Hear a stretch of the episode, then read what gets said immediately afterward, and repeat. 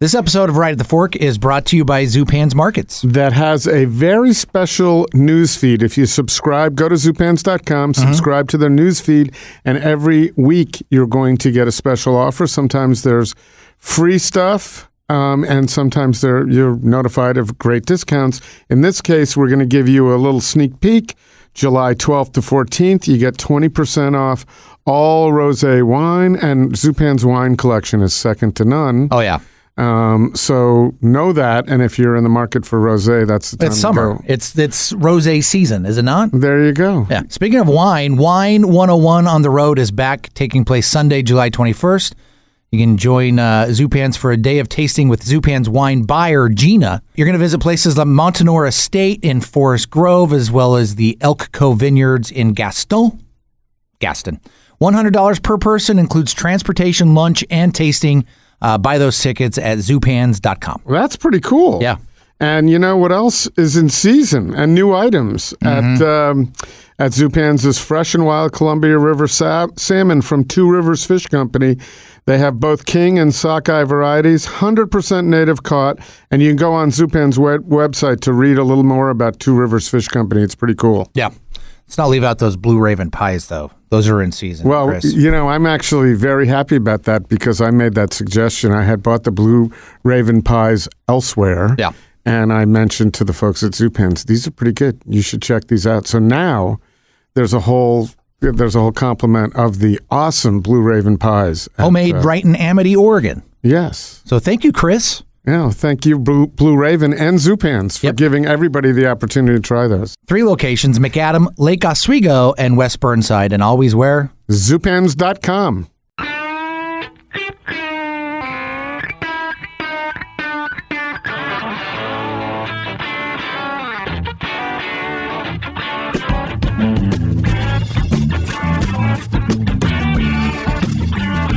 Here it is. It's right at the Fork, Portland's food scene podcast with your host, Chris Angelus from Portland Food Adventures. And of course, Court Johnson from Kink.fm. Listen to Court any time of the day. You can hear you. I, I hear you all the time. Ma- mainly afternoons, 3 to 7 p.m. Right, but still. Occasionally I'll pop up other times. Yeah, well, it's good to know. And you'll Yeah. pop up here. I'm great.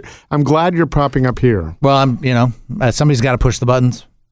Do you know how to Slide push the the slide. I do know how to push some buttons. Yeah. Yeah. Um, by the way, are you still doing your podcast? The other podcast? I have my podcast with my wife, but she started working a new job, which forced us to start recording it at home. right. And you would think that since we're both at home, it would make it easier. No, it's made it worse. yeah, So- it's harder. But as we've learned, so we've been doing this for six years. I just cut you off. Yeah. As we've learned, it's very hard to sustain a podcast week after week after Oh, week yeah, yeah. after week For after sure. week. And- And, if you don't do it weekly, you got you can't gain a following. Yeah. Yeah. And, and so, and, and I've tried to take that into into practice, but it just hasn't quite happened yet. Right. Well, that's why most podcasts don't last. Everybody tries. Yep. No one starts it with the idea that they're going to quit. So, Mm-hmm. with that in mind, you know, we really, you've already heard the messages, but thank you so much, Zupans and Ringside, Right. for bearing with us, Yeah, absolutely. Bearing with us. bearing with us, and supporting us. It's been great. That's that's really what it is. No, I really appreciate those relationships. They're great people, and I really mean that from the bottom of my heart. Mm-hmm. But the fact that they've been with us it helps us to put this put this out every week. Great podcasts like today's with Kai Koo of Danwei Canting. This was a great conversation. In fact, I, I didn't want to say it when Kai was in the studio, but like he's got a voice for for like broadcasting. Oh, you were you feeling threatened? Well, a little bit. Pick him up for kink. Well, He I, could be a I radio- got, got an afternoon shift, Kai, if you're uh, available. Right. So he's been over at Danwei Canting. He talks about it in the podcast uh, for a couple of few years now um, over on the east side. And in fact, I was uh, surprised to learn that it wasn't even really his concept to begin with. It was his partner Partners. Kyle's. Yeah. And um, and he's the one who's done a lot of the research and keeps it going. But the the restaurant is successful with Kai's skills and his knowledge. Um, but he's a uh, he's a Korean guy cooking Chinese food. Yeah, that makes sense. Sure. Total sense. Yeah. And um, the other thing that we I knew going in, but I really learned in this interview, he's a really nice guy Mm-hmm. and well spoken. Uh, one of those interviews that I wish were continuing to go on, not forever, Right. But beyond the period which we normally do, which is somewhere between 45 minutes and an hour. Right. Um, really great interview, and um, we're glad we have Kai with us, and we're glad you have the opportunity. Those folks who are also bearing with us Yeah. have the opportunity to listen right now. Right at the Fork is proud to be supported by Zupan's Markets. For over 40 years, unsurpassed quality from the best meats and wines to the freshest baked goods, flowers, and more, with a delicious emphasis on locally sourced items. The best of the Northwest Bounty can be found at your closest Zupans on West Burnside, Macadam, or Lake Grove, and at zupans.com. Eat well, put taste first, love your food. By Ringside Steakhouse. Owned by the Peterson family for generations, Ringside Steakhouse has long been a landmark of the Portland landscape, featuring impeccable service that has set the standard for nearly 75 years. Enjoy the finest aged steaks, their world famous onion rings, and even Ringside's legendary late night happy hour. Whether it's a special occasion, a business dinner, or just a great night out, make a reservation at ringsidesteakhouse.com today. By Portland Food Adventures. Tempt yourself with an incredible Italian food vacation with Enzyme and a wonderful October journey to Bologna and Emilia Romagna. It's all at portlandfoodadventures.com under the Trips tab. Contact right at the Fork host Chris Angelus for more information and special savings on these PFA food journeys. And by Jenn-Air Quality Appliances at Standard TV and Appliance. Standard TV and Appliance is your source for the best of Jenn-Air and associated brands, where you can check out the latest technology in appliances like Jenn-Air's remote access ranges with a host of other cool features for your upgrade or remodel. Jenn-Air and Standard, both staples in Oregon and Washington kitchens since 1947. Have the uh, the mic's open right now. You're referring to the headphones. Nothing else you want to you were going to Yes, take off. Yes, that is that is correct. Yes. So just want to make want to make sure that we're not doing uh, we're not we're it's not that kind of show. and it's not that hot outside. so it's actually nice and It's beautiful outside. Yeah. Yeah, it's really nice. So um, It could be that kind of show if yeah. Fair enough. If you want it to be. no, no, no, no, Court. We're not going for that. No, okay. it's all right. But well, and now now with Kai, we have other guests that we might want to. Well, no. See, we've had to learn to stay away from Yeah. those old ha-ha jokes. Right. Can't do them anymore. You, you mean like the old morning show Yeah, radio or jokes? anything that has Easy. anything that any anybody Yeah. could say. Oh, that's a little Is, offensive. i- is this what like uh, riding in a helicopter is like? If you have the earphones, on? I've no, never because done it's that. a lot louder, and a plane would be a Oh. lot. You'd hear. It- you- You'd hear everybody be yelling, and Oh, so, okay. and then once in a while it would cut out. The So- and the mic quality wouldn't be nearly as good. right. Right. Right. So Yeah. we got to get. That's what we should do: is a podcast in a helicopter. That, that The whole be pretty thing. fun. So what do you think of that over there? What? Yeah, exactly. You could go to uh, Seaside and rent that tour helicopter. You know the one right off the 101. I'm very aware of it. I pass it all the time. I have. I have never done that one. Neither have I. I've never been in a helicopter, so Oh, so Yeah. not that people are tuning in to hear this, but I'm going to tell you. When we were in, uh, when I was in college, Mm-hmm. we were taking a drive through the Grand Canyon, which where I later worked, and Oh, you flew did? on this helicopter as Yeah. standby when I worked there in the summer of 1980, Uh-huh. when Mount St. Helens was erupting. We down there. Oh. That's that's my little uh, landmark Yeah. moment. So, um, but my my best friend and I were driving through the Grand Canyon. Mm-hmm. And they had helicopter flights, and um, But like tour flights though. yeah, yeah, Okay, yeah. it was- okay. This was the same thing, but Yeah. it was years, a few years earlier. Yeah. And uh, of course, we were, you know, this is when we were 21, 20, pretty buzzed, Yeah. driving through the desert, yeah. catching a buzz, and they had the helicopter flight. So we both decided to go on it. Well, we were the only ones on it, and the guy was like a uh, telling us that he flew in the Korean War. Oh, okay. And he was, he said, Do you want to have a little fun here? And Yeah. of course, we were, we were yeah. Right. And he flew it with the nose down, as and it so Oh, it the- felt like we were going right into the side of a cliff. Wow, that's crazy. And then he just lifted up, and the two of us were, you know, eyes popping out. Yeah. So anyway, Daredevil helicopter pilots. I don't know if I would recommend, Right. um, but it was fun. Cool. So this is no nowhere near as uh, you know Daredevil. There's no. This is easy. You said you've never done radio before. I This haven't. actually isn't radio because it's not. It's not live. Right. So whatever you Yeah. say Yeah. isn't this going out there this moment. Yeah. Um, so what's the uh, what's the deal with the word amazing? I was laughing when I read that. Well, there's two things with the word amazing, and I thought of the second. I thought of the second layer this weekend. Yeah. So the thing about the word amazing, Uh-huh. and I'm glad you asked because we don't explain this every podcast, so someone Yeah. who's just listening doesn't understand it. We've had guests on this podcast who say that word 40 times, Right. And so for us, after a while, Uh-huh. It was like "I- everything isn't amazing. Louis C.K. does a Oh. whole routine on everything's amazing, but nothing really is, or something oh, like does that. he? And um, so, but we thought it was a good idea. Let's just ban the word entirely. Get people thinking of using other words because go out there in the wor- in the world and everybody uses that word all yeah, the time. It's used fairly often. yeah, So now we move to incredible and fantastic, but we also thought it was a little bit. If if we keep doing this on the podcast and Uh-huh. it becomes enough of a thing with the listeners, then. Every time they hear the word amazing, Yeah. they're going to think of the podcast. Ah, okay. And then I'm going to go to a second layer that I thought this weekend. Yeah.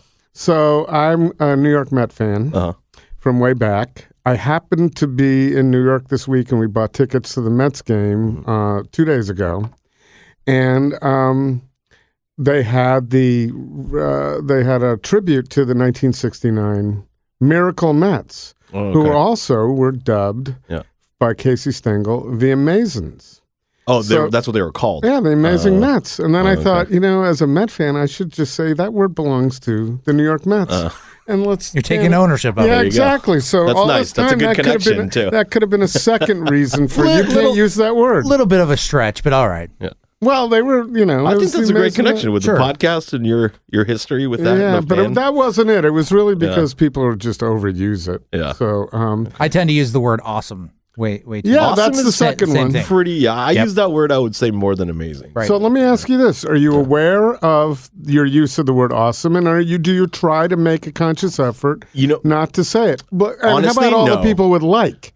I mean, those that, and I do it I'm once in a guilty while. of too. But Are I you only bad? notice Are you bad? There's some people sometimes every other word. If I'm feeling flustered, then yes, it can be pretty bad. But I only notice it honestly for myself if I'm like text, texting You like texting. so you're like texting. and if I reply, you know, if you're in a conversation where somebody keeps on saying like something new, you just Mm-hmm. you run out of the those words. You know, it's like cool, awesome, great. You know what I mean? You start to Oh, yeah. repeat yourself. Well, again, that's why. so. That's why all of a sudden I used to hate emojis, and now I Oh, like now emojis. there's yeah, oh, another- yeah, oh, yeah.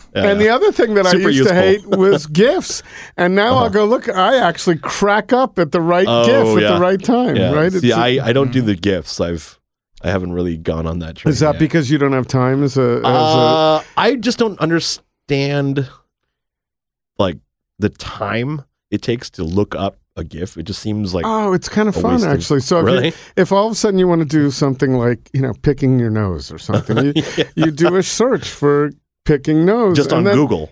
No, right Oh. on on Facebook or, or oh, okay. I don't think. Yeah, they don't have them on Instagram necessarily that they Uh, yeah. work. I don't think. Yeah, you can't respond with a GIF, but you can on Facebook. And you can on res- most of your uh, texting. You can use, Right, on use texting, now. and so all of a sudden they'll be you look for the the perfect f- one that and it'll fits the and it'll scena- give you like a full list of It'll show you. Yeah. Well, it'll show you animated. You can see them all oh, okay. going, and so you go, "Oh, that one's oh. that one is actually funnier than I thought I was going to find." My 14 year old and 11 year old will have conversations with each other entirely out of gifs and emojis. Right. Like there's no, there's nothing else but no that. other- Yeah, and, they, and they understand exactly what's going on. That's awesome. It's crazy. But it's funny how you come around on that stuff because I remember when I was annoyed by gifts, Sure. uh, or you know, I do hate the the cartoon stickers that are like you know children. you Yeah. know, jumping up and down, and I delete those in my when people respond Yeah. because they're, they're distracting. The ones, Okay. that, So you're you're all about the live action gifts. well, like I'm a, real yes, people real them. people, and Yeah. I'm that way. I don't like movies, animated movies either. Uh-huh. Let's talk about what I like. This is why you came on the podcast. and the other, there's one left that I'll never. I don't think I will ever move on, which Uh-huh. is the use of LOL.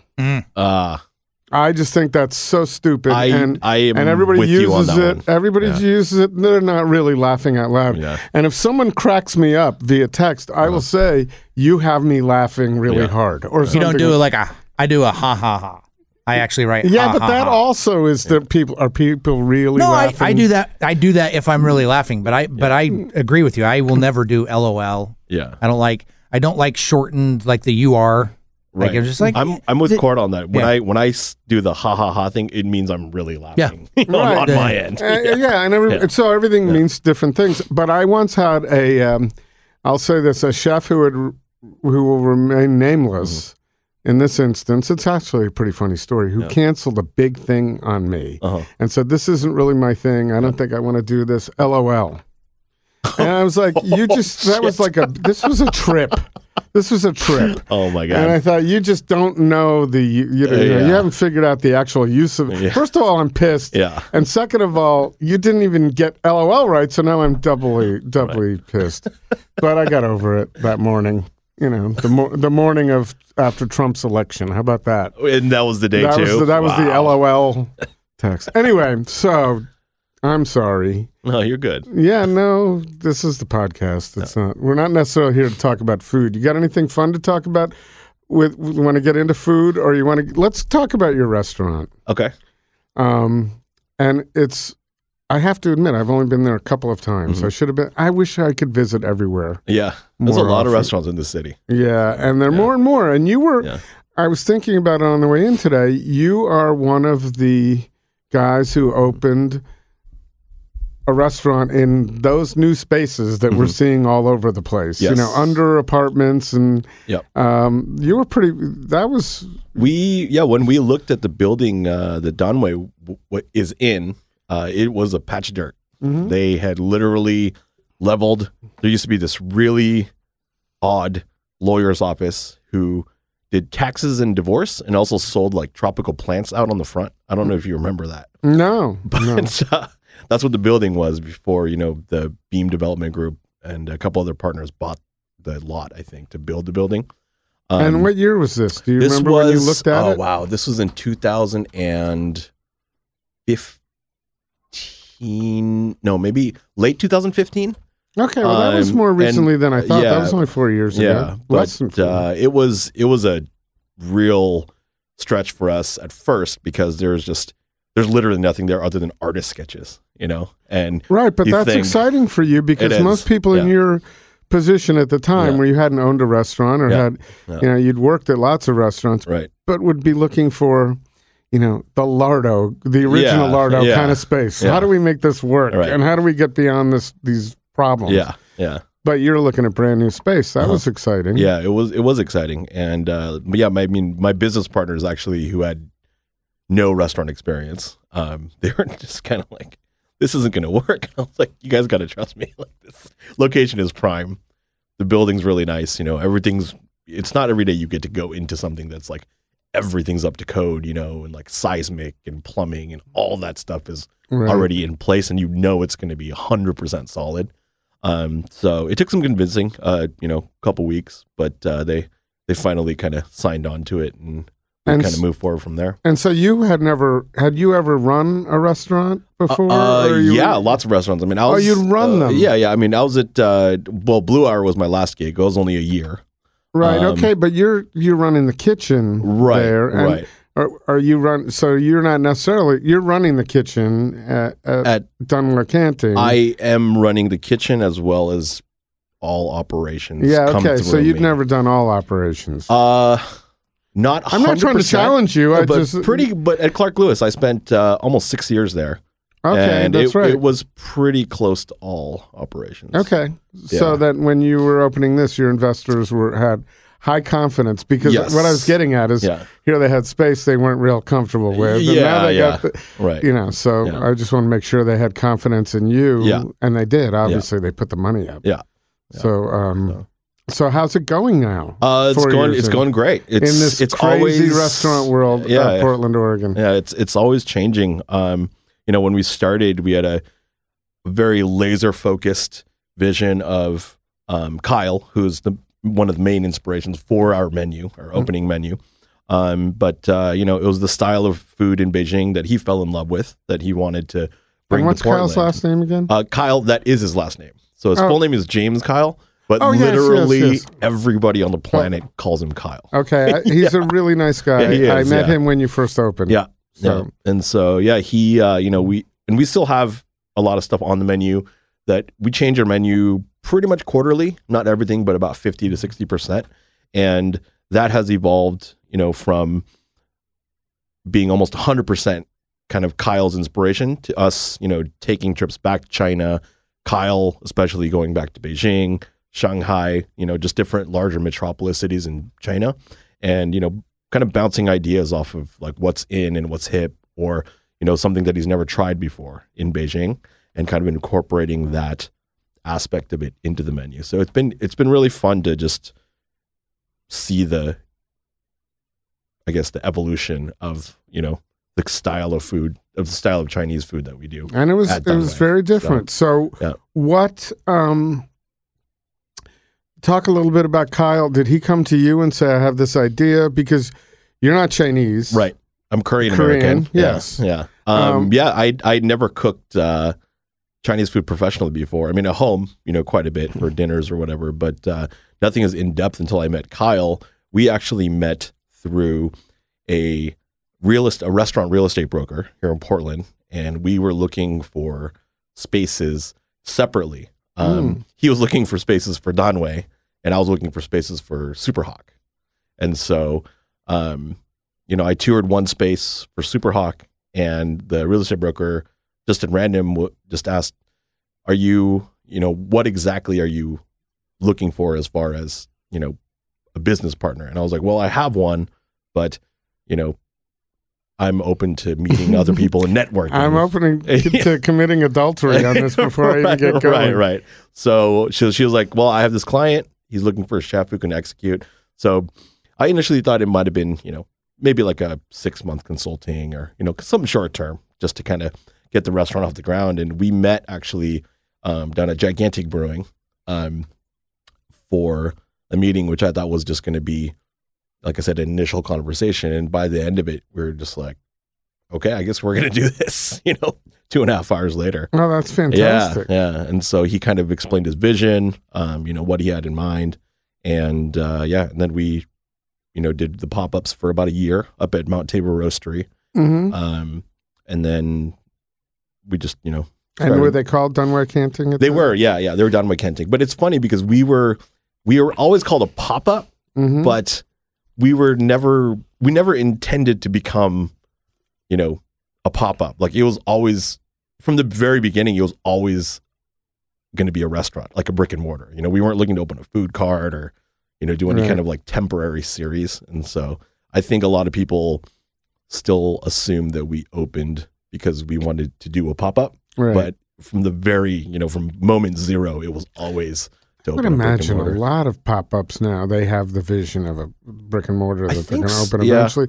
I think some of them are maybe you are in a different category because Yeah. some of them are hopeful. Right. Like, right. And it's, okay, and it's we hard. might if- be able to get here if we can get an audience yeah, yeah, going. yeah. And it's really hard too, because if you're working, you know, in the industry and if you're already doing like 45, 50 hours a week, I mean, what time do you have to do a pop up, you know? And, And- at once a month at best. And be a you know? parent Right. Exactly. on top of it. yeah. Yeah.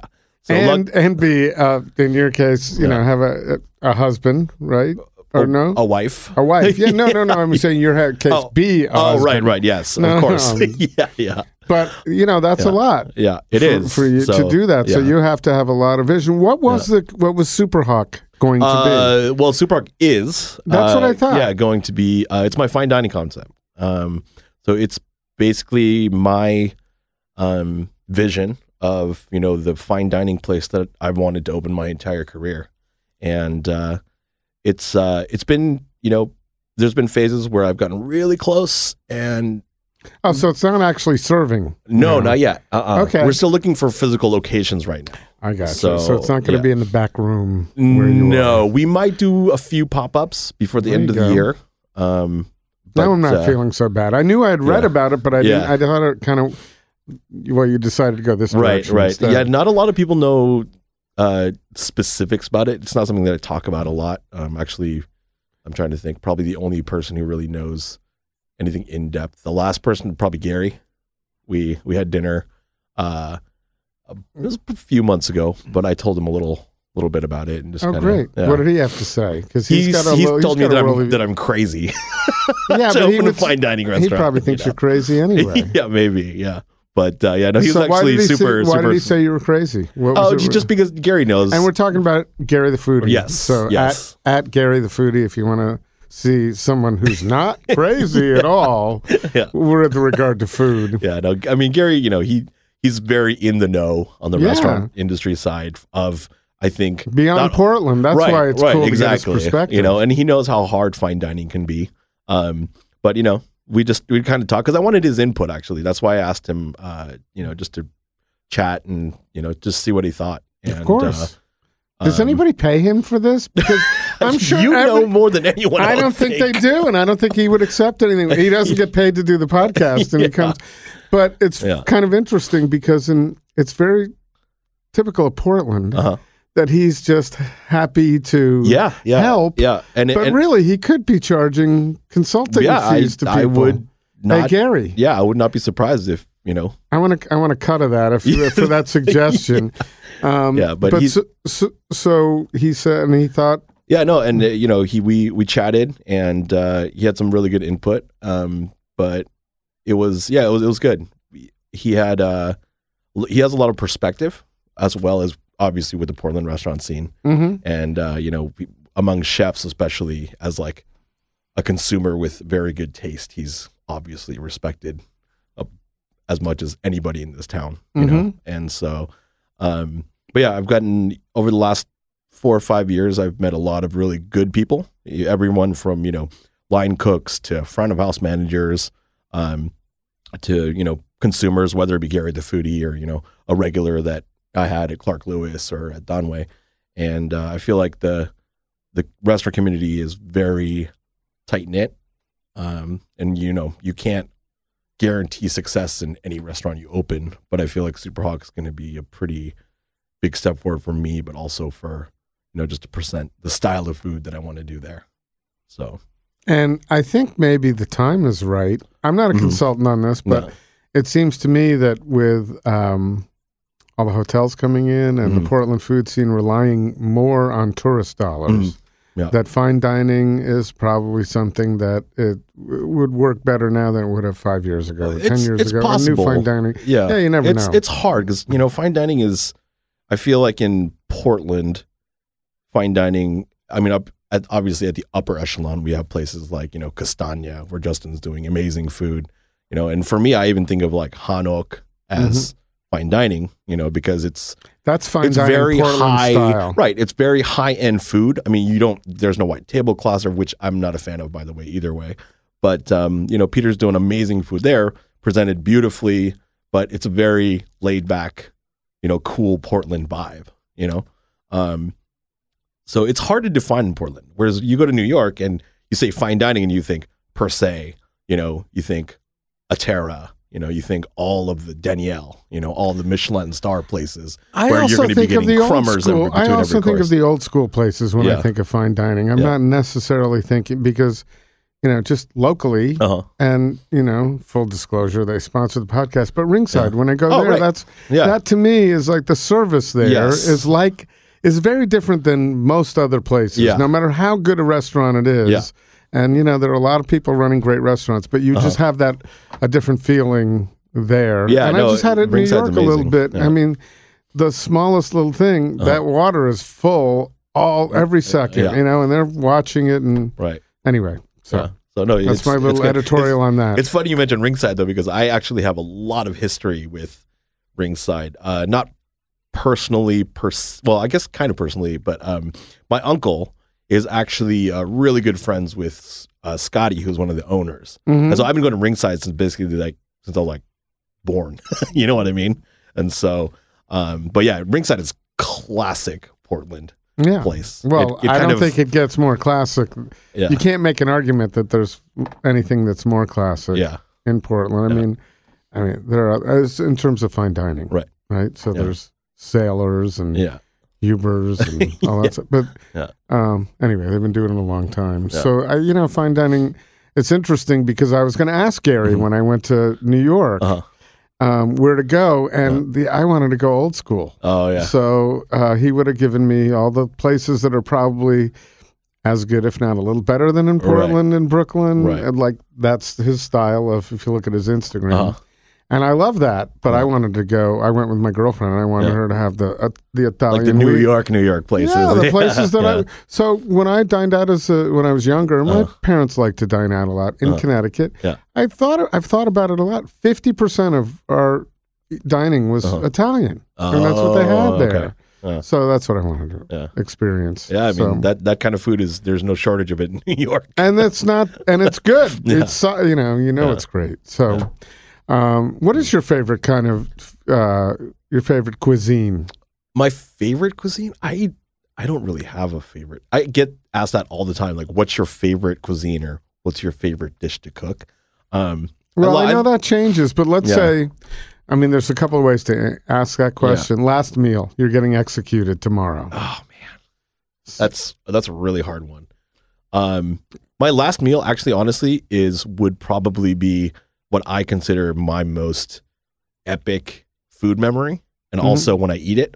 But uh, from as far back as I can remember, when I was like four or five, and my mom, my favorite thing she would make me was just a perfect bowl of cooked, just like short grain rice, you know, Korean short grain rice, and with a fried sunny side up egg on top. Mm. And she would put a little bit of soy sauce and a little bit of sesame oil on it.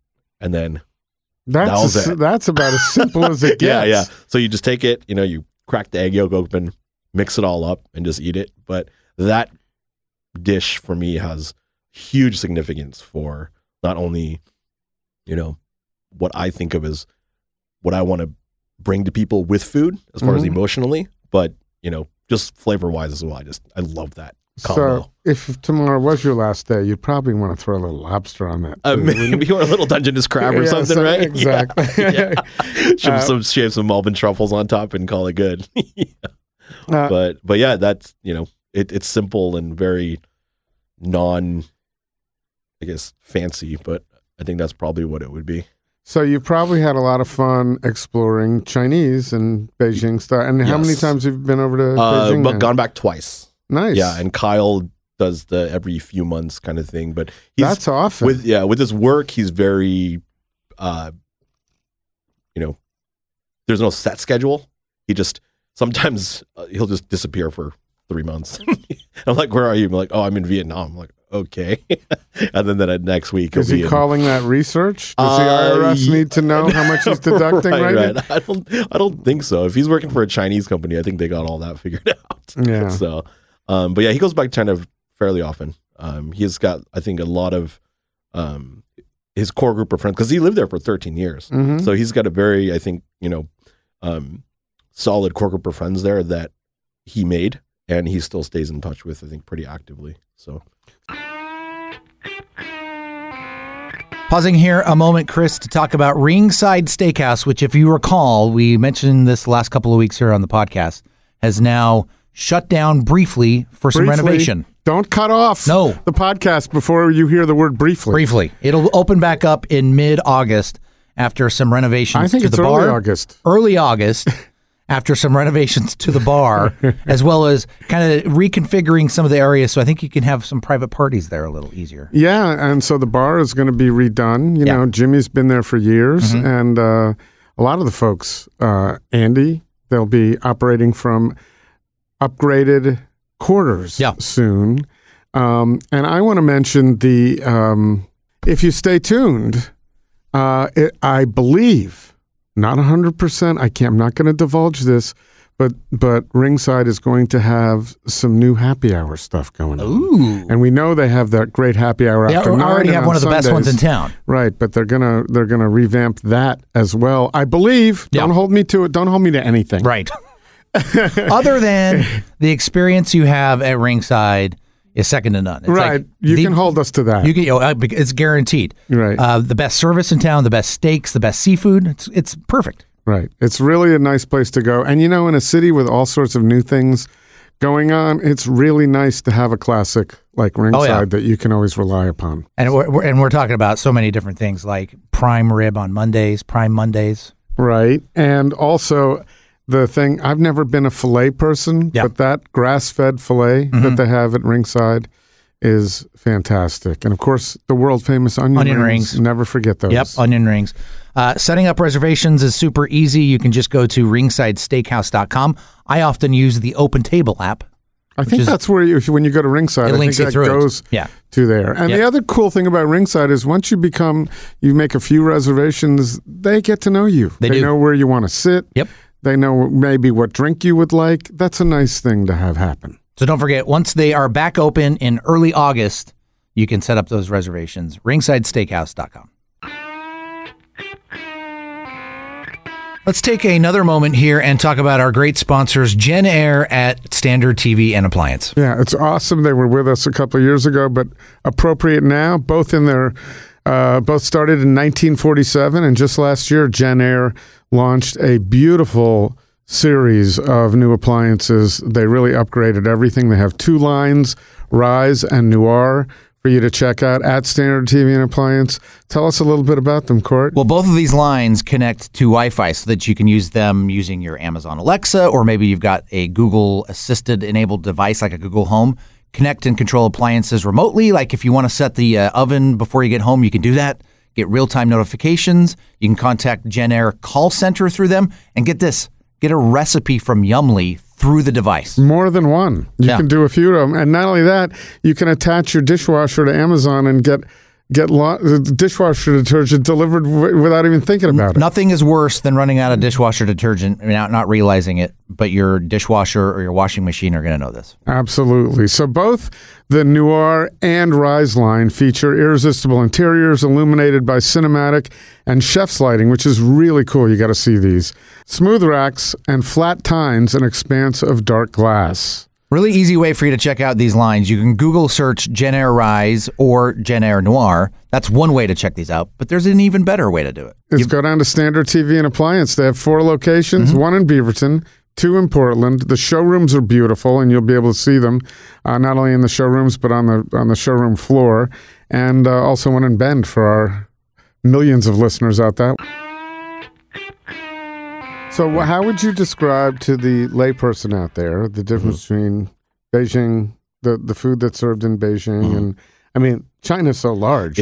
It's so massive. most of, to Yeah. idiots like me, I don't know. You Well, know, I'm you know, a little. There's Hunan and right Sichuan and, and, and- don't, and don't feel bad i mean that's you know I, I i don't have a direct answer as far as what differentiates beijing cuisine from all the other region regionalities for me the way that i picture beijing cuisine is it's the capital city of china and when on the research trips that i've been on there it's always been every style of food and dish that i tried with kyle going around there um, it was never just, oh, this is from Sichuan, and so we're gonna try it. Like we went to places that he loved. You know, for example, um, like the Chongqing.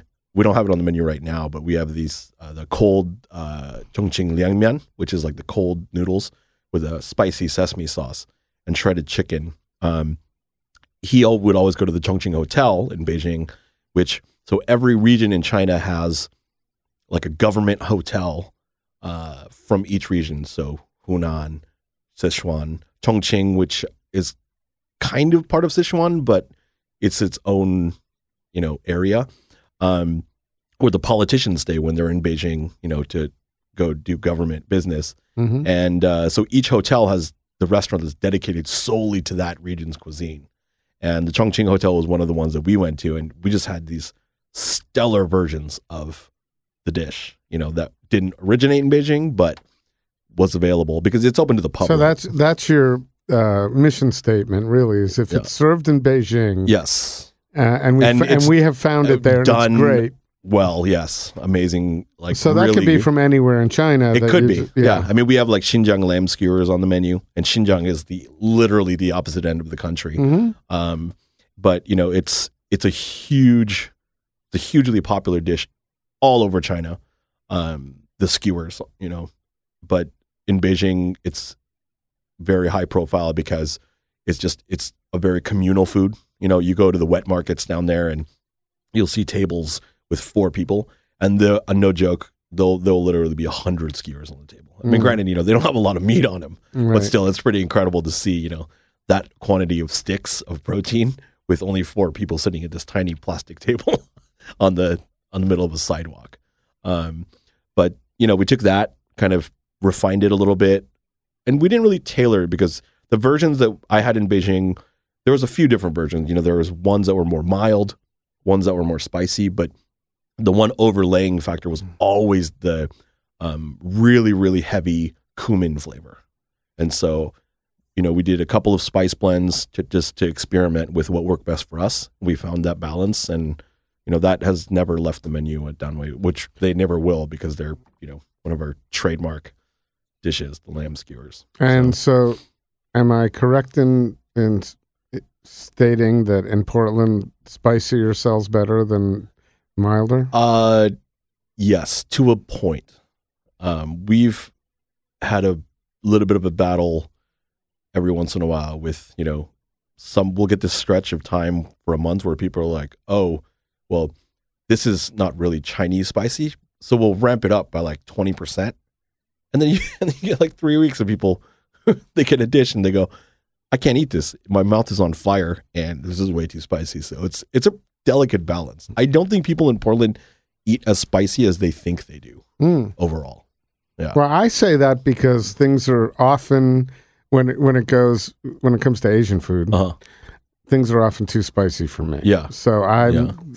Yeah. So you like what, like a little bit of jalapeno spice? Is yeah, that? but Yeah. I, I I like a certain threshold where it's not overwhelming. Just I get a little. There's a little left in my mouth at the end of a Yeah. few bites, but yeah, I don't want to have to, you know, go for something, that, and it's, it's just what I prefer. Yeah. Now, years ago when I first moved here, Uh-huh. that- pretty much no spice. So Yeah. I've, I've learned, uh, and my uh, one of my son, one of my sons has a high spi- spi- spice threshold, Mm-hmm. and the other one living in Portland. Uh-huh. So as I said, we were eating mostly Italian food and pizza, and came here, and you know, it's it's elevated a little Yeah. bit. So, do you speaking? Are you speaking Chinese now? Uh, no, I I- know a few words uh, like food words, but uh, no, I uh, I'm not fluent in Chinese. I speak And- Korean. well, let me ask you this, and not to be politically incorrect here, Yeah. but are you avoiding conversations about cultural appropriation because you're Asian and you're doing? I Does anybody identify it and say, that's hey, a good question. Um, I don't think I am. I, it's not something that I've ever given a lot of thought to. I've I've heard the arguments on Well, you both but you would be giving a thought if someone was right, challenging you, right, right. So Yeah, I mean, it I- sounds to me like you're avoiding it, and I, Yeah. I'm not. I'm just finding it slightly enough. amusing that you know the the people Yeah. who are usually sensitive to that thing Uh-huh. aren't doing enough research to say, "Oh, wait a minute, he's Korean." Yeah. and Right. Yeah. I um yeah, I honestly with Danwei I ha- I haven't thought of it that much. I haven't been avoiding it. Um no, I'm not. I'm not. I'm not challenging you either. I'm just. Yeah, amu- yeah. I'm Yeah. finding it. Hey, a Korean American guy being a chef at a right, Beijing but, Chinese but just, restaurant. But because we're all we're pretty much so provincial, yeah. white people are so provincial they're not really paying atten- that much attention to it. He's Asian and that's Chinese, so it's cool. right, right. So, anyway, But yeah, no, that's a good point though. Yeah, I um, you know, it's never come up. Like nobody's ever challenged me on there you go. it, you know, and uh, if anything, I mean, the Chinese customers that we get at Danwei, they're actually very, um, especially ones from mainland China, Mhm. whether they're students at PSU or you know, pe- it been people who lived here for twenty years, but you know, who grew up in Beijing or you know, spent a few years there. Um, they're always very excited because they're just like, how do you know what this tastes like? you're you're Korean American, you're not even Chinese American. Um, but yeah, I mean, I just tell them that you know, it's it's just appreciation for good food, appreciation for food culture, which China has one of the oldest ones on the planet. Of course. You know what I mean? I mean, and, And that's so- that was the for me Uh-huh. the first um, ethnic quote quote unquote eth- anything outside of you know Italian, I Yeah. guess. But we went to Chinese restaurants quite a bit. Yeah. When I was a kid. Connecticut has a huge amount of Chinese. I know. I, you know, I looked. I was just back there. I was just Yeah. looking for the two Uh-huh. that we used to go to when I was a kid, and they're Oh. both their their names are gone. I'm sure Uh-huh. they may be in the same space with different names. Yeah. But they're gone. Yeah. So that was kind of sad. But I do remember one incident at biting down on red pepper Uh-huh. and actually uh, was out with my family, Yeah. and I was introducing them. It was right about when I was introducing them to my new girlfriend, who Yeah. Later became my wife, then my ex-wife. Yeah. And I remember biting down a red pepper, and I just cried. Was I was fire. crying. I was, I was, and I was so pissed off. I was like, "Why Oh, would yeah. they put this in here? It's Yeah. miserable." Yeah. So anyway, so um, that was a while ago, Mm.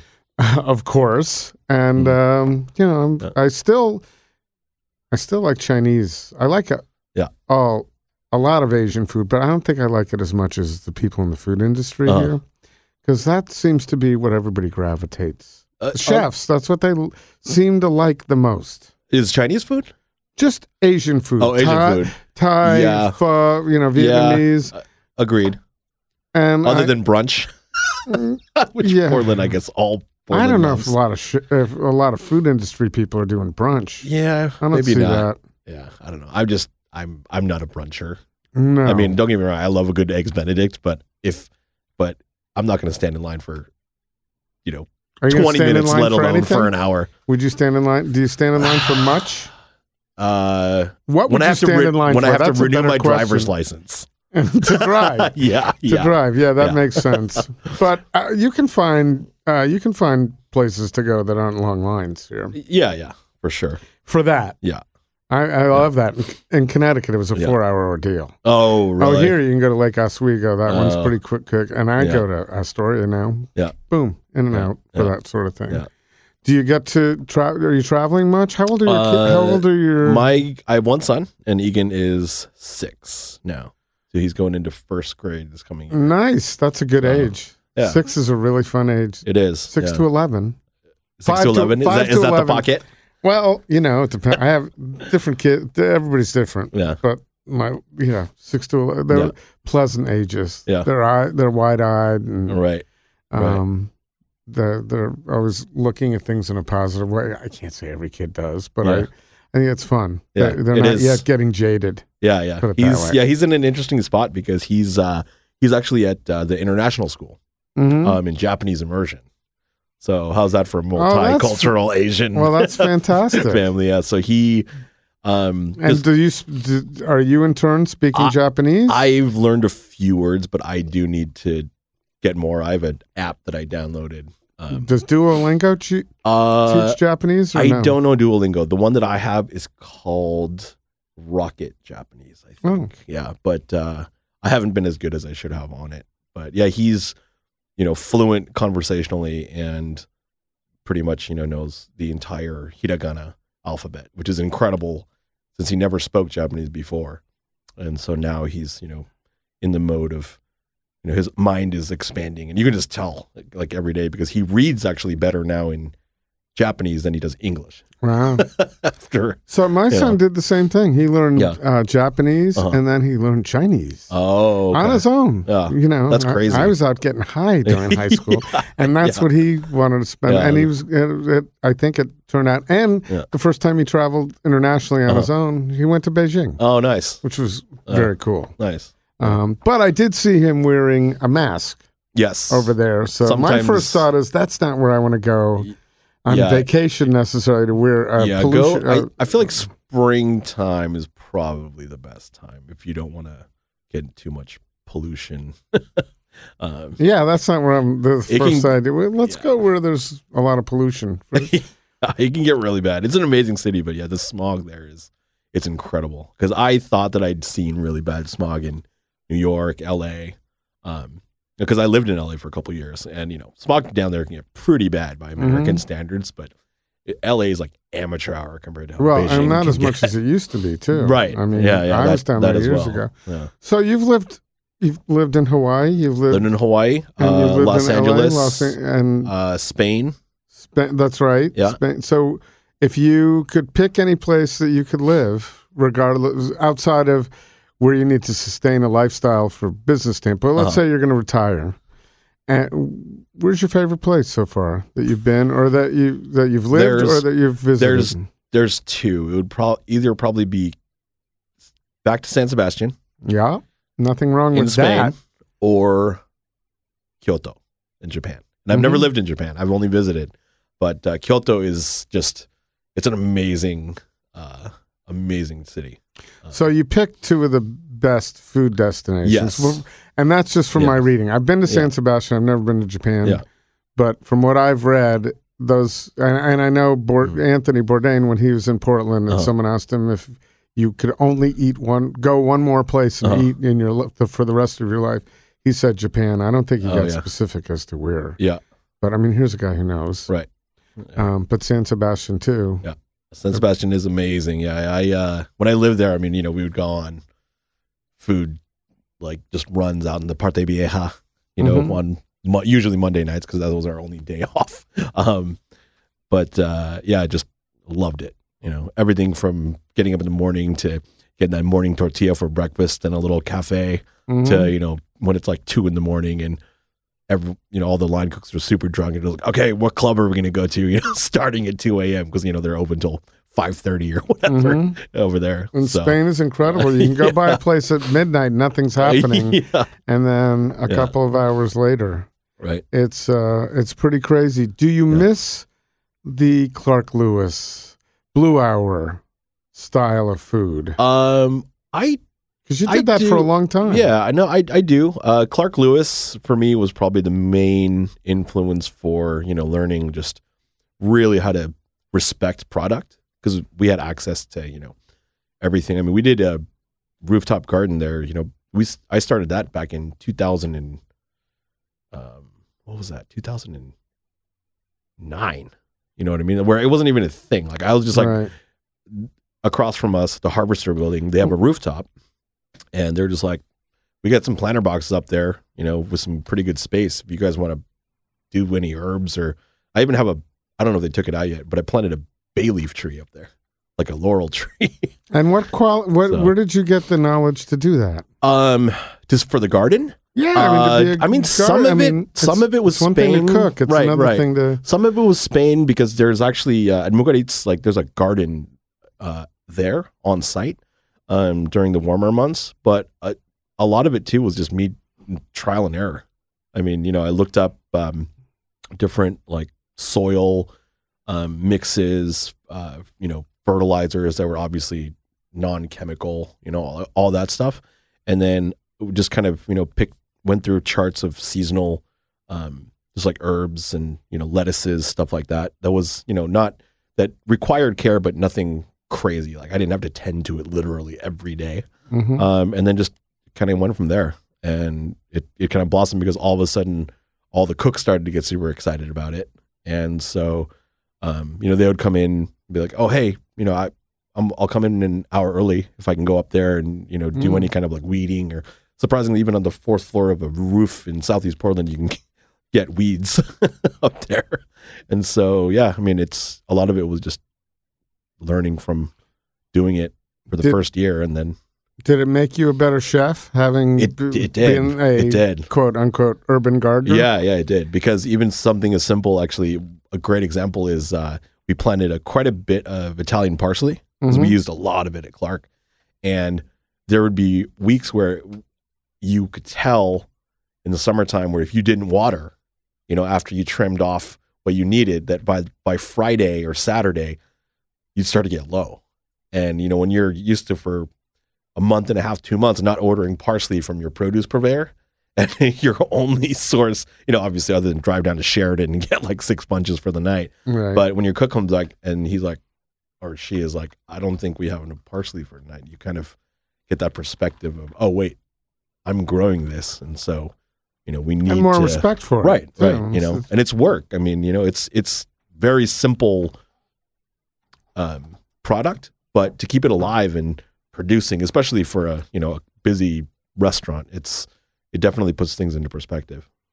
Who were your who was there when you were there? Who were your influences at Clark Lewis? Which, by the Um, way, mhm. for the uninitiated, back in 2009 Yeah. or probably a little before that, Yeah. you know, if you were talking about the top 10 restaurants in Portland, Yeah. there's no time that Clark Lewis would not have been listed Yeah. Yeah. back then in the late 2000 aughts. Right. Two- Right. so- Yeah. No. Um, so I started there. Um, Clark Lewis was my first job back in Portland um, because I moved when I finished at Mugaritz. I went straight to Los Angeles um, to go stage at a few places, um, and then I found out about the sous chef job at Clark Lewis, and I was still living in LA, and so I, uh, you know, um, applied. I was still living in LA. Applied. We set up a stage, and I flew up here. Um, and it was when uh, Dolan Lane was actually the exec chef. hmm Um, he had just moved to Clark Lewis from Blue Hour, um, and uh, you know did the stage, uh, got offered the job, and then I flew back to LA for it was about a week, and then came back up here um, to start, and then you know Dolan was there for about three and a half years, and then he went back to Blue Hour, and then I took over as exec chef at Clark. Um, And you're that was back home for you. You grew up in Portland. mhm. Um, Yeah. And you also didn't start out, uh, you know, in your scholastic years. Yeah. You were you were on your way to computer science. Yeah, Right. right, So this right. is very different. Yeah. So it was, you know, the the transition to the culinary was um, was very it was a really lucky time for me, but also, yeah, I mean, it was you know never something that I looked for as a career before I found cooking school because I never worked in a restaurant before. Right. You know. And did you feel like you were um, leaving something behind? Did, Uh, were you? Did you have some? Were you unsure about it? when you- Uh, no, I I literally, uh, yeah, no, I I didn't even really think about it because um, I went to culinary school up in Seattle, up Mhm. at Seattle Central Community College, and uh, I I always thought that you know a day job or whatever you want to call it, the nine to five, right? You know, you go clock in, go to your desk, clock out, um, was going to be the norm because I didn't know any better, you Right. know?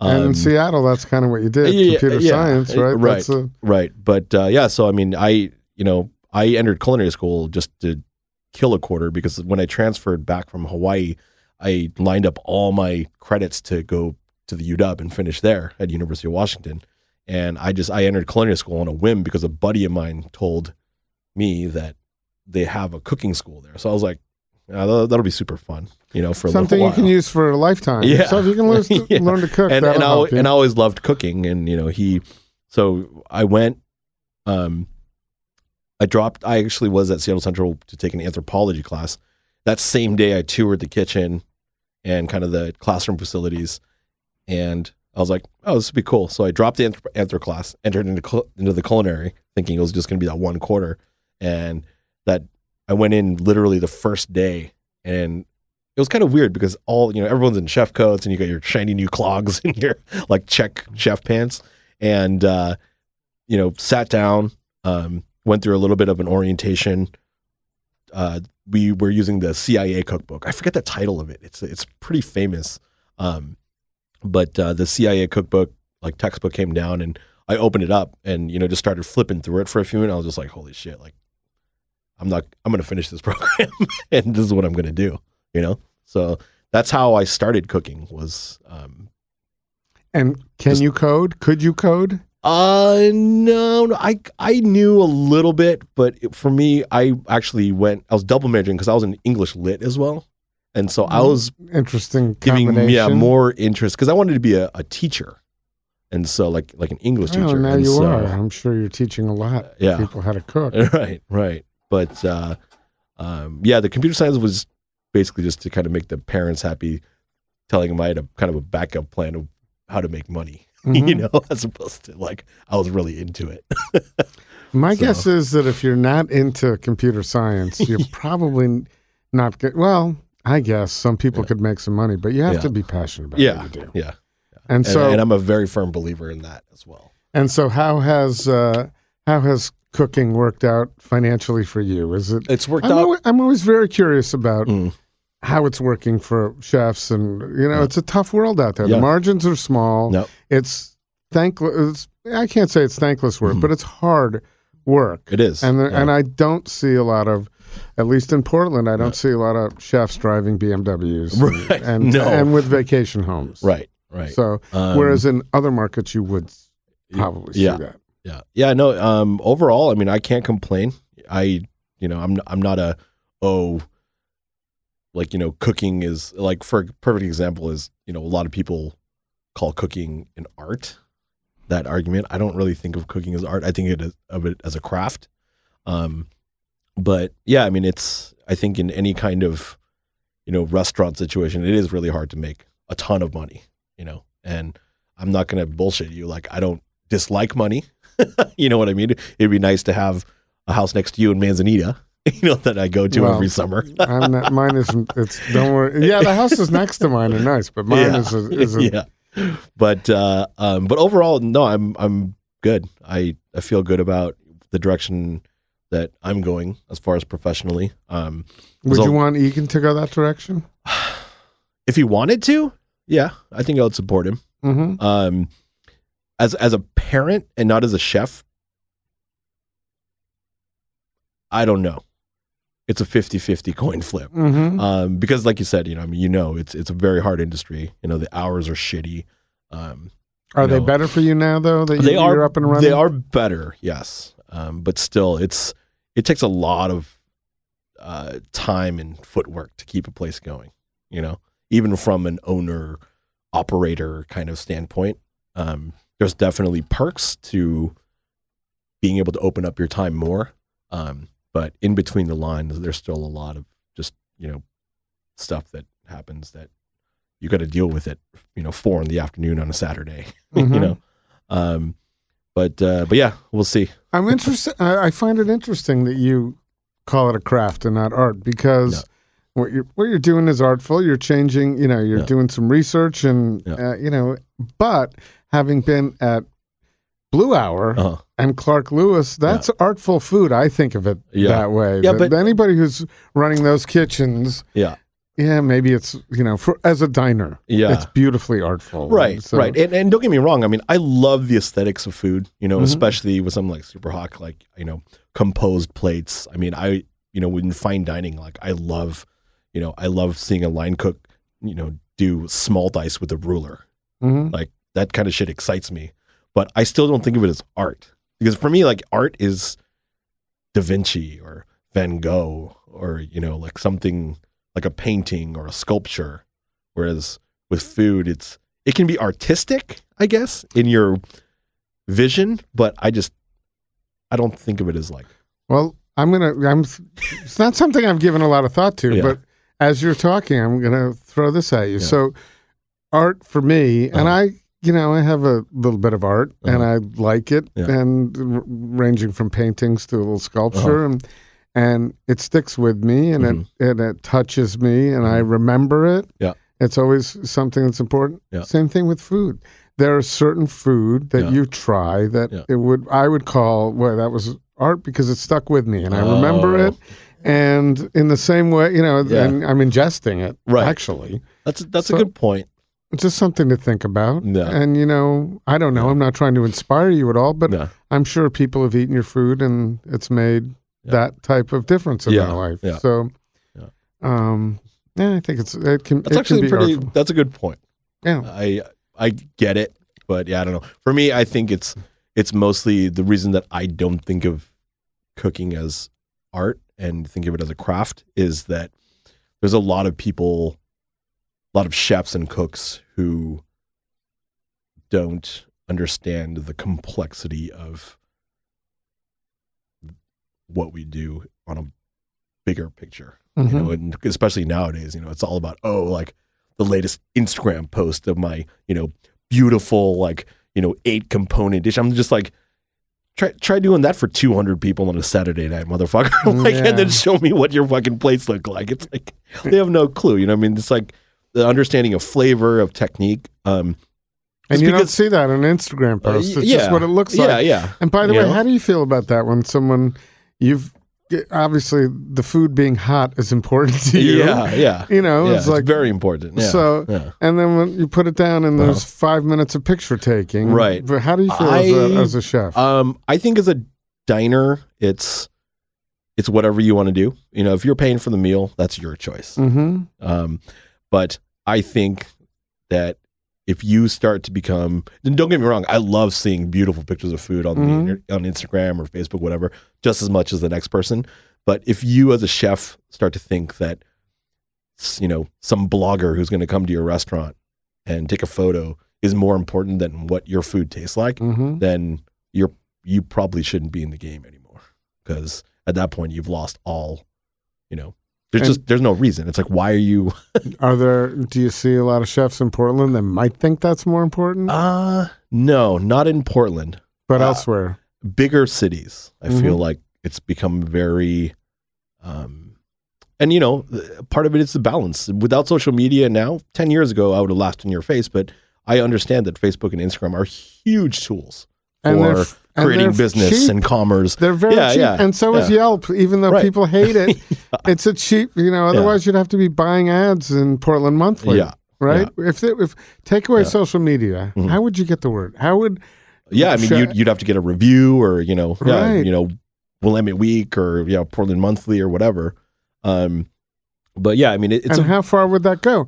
So if your review, think Yeah. about that. If you were reviewed, you can only get reviewed so often, Mhm. and then in a city like Portland, you're not the next best thing. Like how many people are that's true. reviewing Paley's Place Yeah, today? that's true. There aren't many Yeah. reviews of Paley's Yeah, Place, yeah. but because of social media, Right. they're it's, still it's, there. It's a monster. Play. I mean, it's the future, you know, for especially for the restaurant industry. Um, But I find as a diner, I, I don't know if you go to my feed, I, I do. there's food Check there. Yeah. There's food there. Yeah. But I honestly, and I did this this weekend, Uh-huh.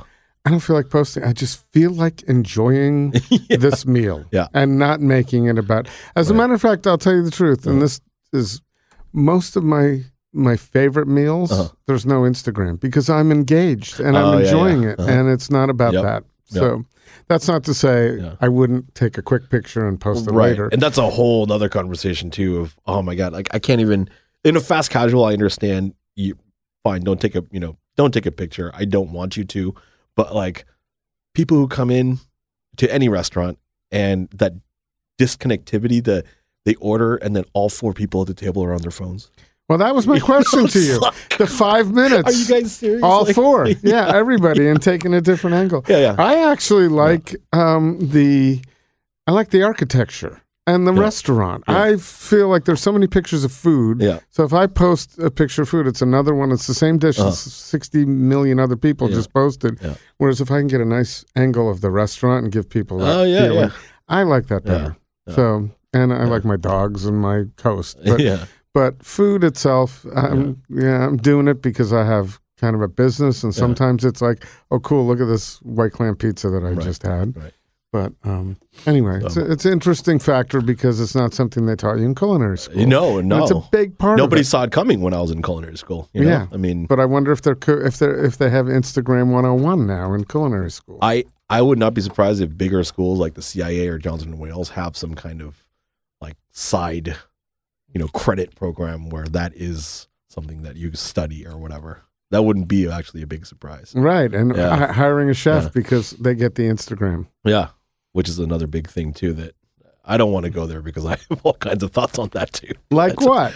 Well, just I it's it just goes with the same thing of you know chefs who have all this you know cooking experience or this so they say, but like you know you go to them and you're like, can you can you just make me mirepoix and a really good simple veal stock? And they'll be like, can I brush it on a plate with a paintbrush? you know Mm. what I mean? and, and that kind of attitude, I feel like it, it kind of cheapens the the whole perception of fine dining, you know, especially fine dining. I mean, cooking in general. But for me, that's the kind of stuff that, you know, takes away from what I do as a chef, you know, because people who don't understand the amount of work and technique and time that goes into really good food, um, they'll just, they'll never understand it. I mean, just like I said, it, it, if it looks pretty great, but what does it taste like? You know, and at the end of the day, if it doesn't taste good, I mean, it's just what's the point? I also believe because of Instagram, Yeah. there are a lot of people that automatically think something is good because everybody else has jumped on. They're jumping Oh, on right. the bandwagon. Oh yeah, yeah, no. so I've had plenty of things totally like agree. that. I just don't, you know, this Uh-huh. is not that great to me, but Yeah. everybody else seems to like it. So Mhm. good. I don't have the same Yeah. Palette that everybody else does. So whatever. Right. But I do think there are a lot of places that Yeah. get great, uh, you know, get a lot of play Yeah. out there, and then people automatically like it no matter what. Yeah, yeah, So Yeah. I'm not going to name a few. Yeah. But, uh, But hey, just because you put edible flowers on a pizza doesn't mean it's going to taste good. Right. know? and I'm not even talking about the edible flowers. I'm just, uh, you know, there's some places I like. Why does it get so much attention? But, uh, you know, and I think a lot of it has to do with with chef personality. Yeah. too. It does. likes them. Yeah. So when the chef community loves them, Uh-huh. then that then that permeates outside into the dining community. right. I think that Right. that happens a lot. Yeah. So, uh, is there any place in particular that you've been recently that you're that has excited you, or that you, if some if friends were coming into town, you'd say you have to go there? Um, lately, let me think. Um, I really like, uh, you know, the Shigezo group in town. Mhm. Um, they opened a little place down on MLK called Wa Kitchen Koo. oh, that's a new one. Um, it's very different than their other places because the other places are they're okay. I mean, you know, not bad, but um, the their udon at Wa Kitchen Koo is excellent. Um, I was very surprised when I went, and I've gone back, and it's been just as good every single time. Um, that that's one. Um, I went back to actually Renata recently. Mhm. I hadn't been in probably a couple of years. Um, Okay. it was really good. So, Um, and Chris is still there, right? Chris? I don't think so. oh, I didn't know. yeah, I, I'm not 100. percent I don't know for sure, but um, because I see Chris, uh, he comes to Danwei, um, every once in a while, but I don't know if he's still there. Um, but either way, it was excellent. Um, it was really good Well, that's good to hear. I haven't been Um, there, I haven't been there since um since since Sigler. yeah, Matt. Yeah, I'm yeah, sorry. Yeah. I sorry, I got up 3 a.m. this morning. Oh. So uh, through, since Matt's last day Yeah. there, as a matter of fact. Oh, okay. That was the last Okay. last time I was there. So it's good to Um, hear. That's yeah, good. it's, it's it was really good. And then I went to Han Oak last night, which is obviously excellent. Oh, excellent. that's new. yeah, yeah. So let me ask you, and that's good. It always is. It's Yeah. it's always great, and Yeah. every everybody always says it's they have a great time there. Yeah, it's, yeah. it's Yeah, but it's also you know just the environment. It's so comfortable there. hmm You know, because it doesn't matter who you, and you Peter could be. and Son, you gotta right, love right. Peter and Son. yeah. yeah. And you might see Gary there. Is he still serving? I don't Oh, he think wasn't so. there last last night. I don't think he's but- doing that anymore because he's elsewhere. Was he, was he time. working there part time too? Oh, he was. Yeah, I know he, he, eats there a lot. he was running. He was Oh, running really? for them. Oh, that's yeah, awesome. so that was pretty cool for Nice. quite a while. They're good friends. So, if someone were going, you were going to Danwei, what what would you suggest? What would you be happiest to see them order? Um, at Danwei, probably I would say our uh, um, lamb skewers. Mm-hmm. Any of the well, the either the lamb or the pork rojamo, which is the Chinese burger. Mm-hmm. Um, and I'm trying to think what for the true like Beijing experience. Um, I guess our wontons are really good too. We do a, um, it's a Sichuan style wonton, so it's a pork wonton, um, but uh, it comes with a, uh, um, it's like a black vinegar chili sauce. mm-hmm. Um, it's very complex, sour, sweet, salty, um, spicy, all at the same time. So that's a really nice, um, also another really nice dish that we have right now. Fantastic. Yeah, but um, but yeah, I think those three are a pretty good start. So, for those people who are a little spelling challenged, can you Uh-huh. give them the Instagram and anything they need to know to get to your restaurant, either physically Oh yeah, or find so out our and do the research before going, yes, which so everybody has to do. website is just uh, you know www.danweicanting.com, and that's D like David A N W E I C A N T I N G dot com, and, And- then our Instagram is just at Danwei Canting. No PDX. You're, Uh, not, you're nope. not worried about anybody else No. taking that name. No, yeah. Someone, and what is Yeah. that name? Where, where's that derived So? Danwei Canting is comes from uh, back in the communist times. Um, it's and not only in Beijing but across China, around the larger cities, um, cities of industry. Um, there were a lot of uh, areas where they would uh, locate a specific type of labor or work. You know, like let's say just as a random example, like a TV factory.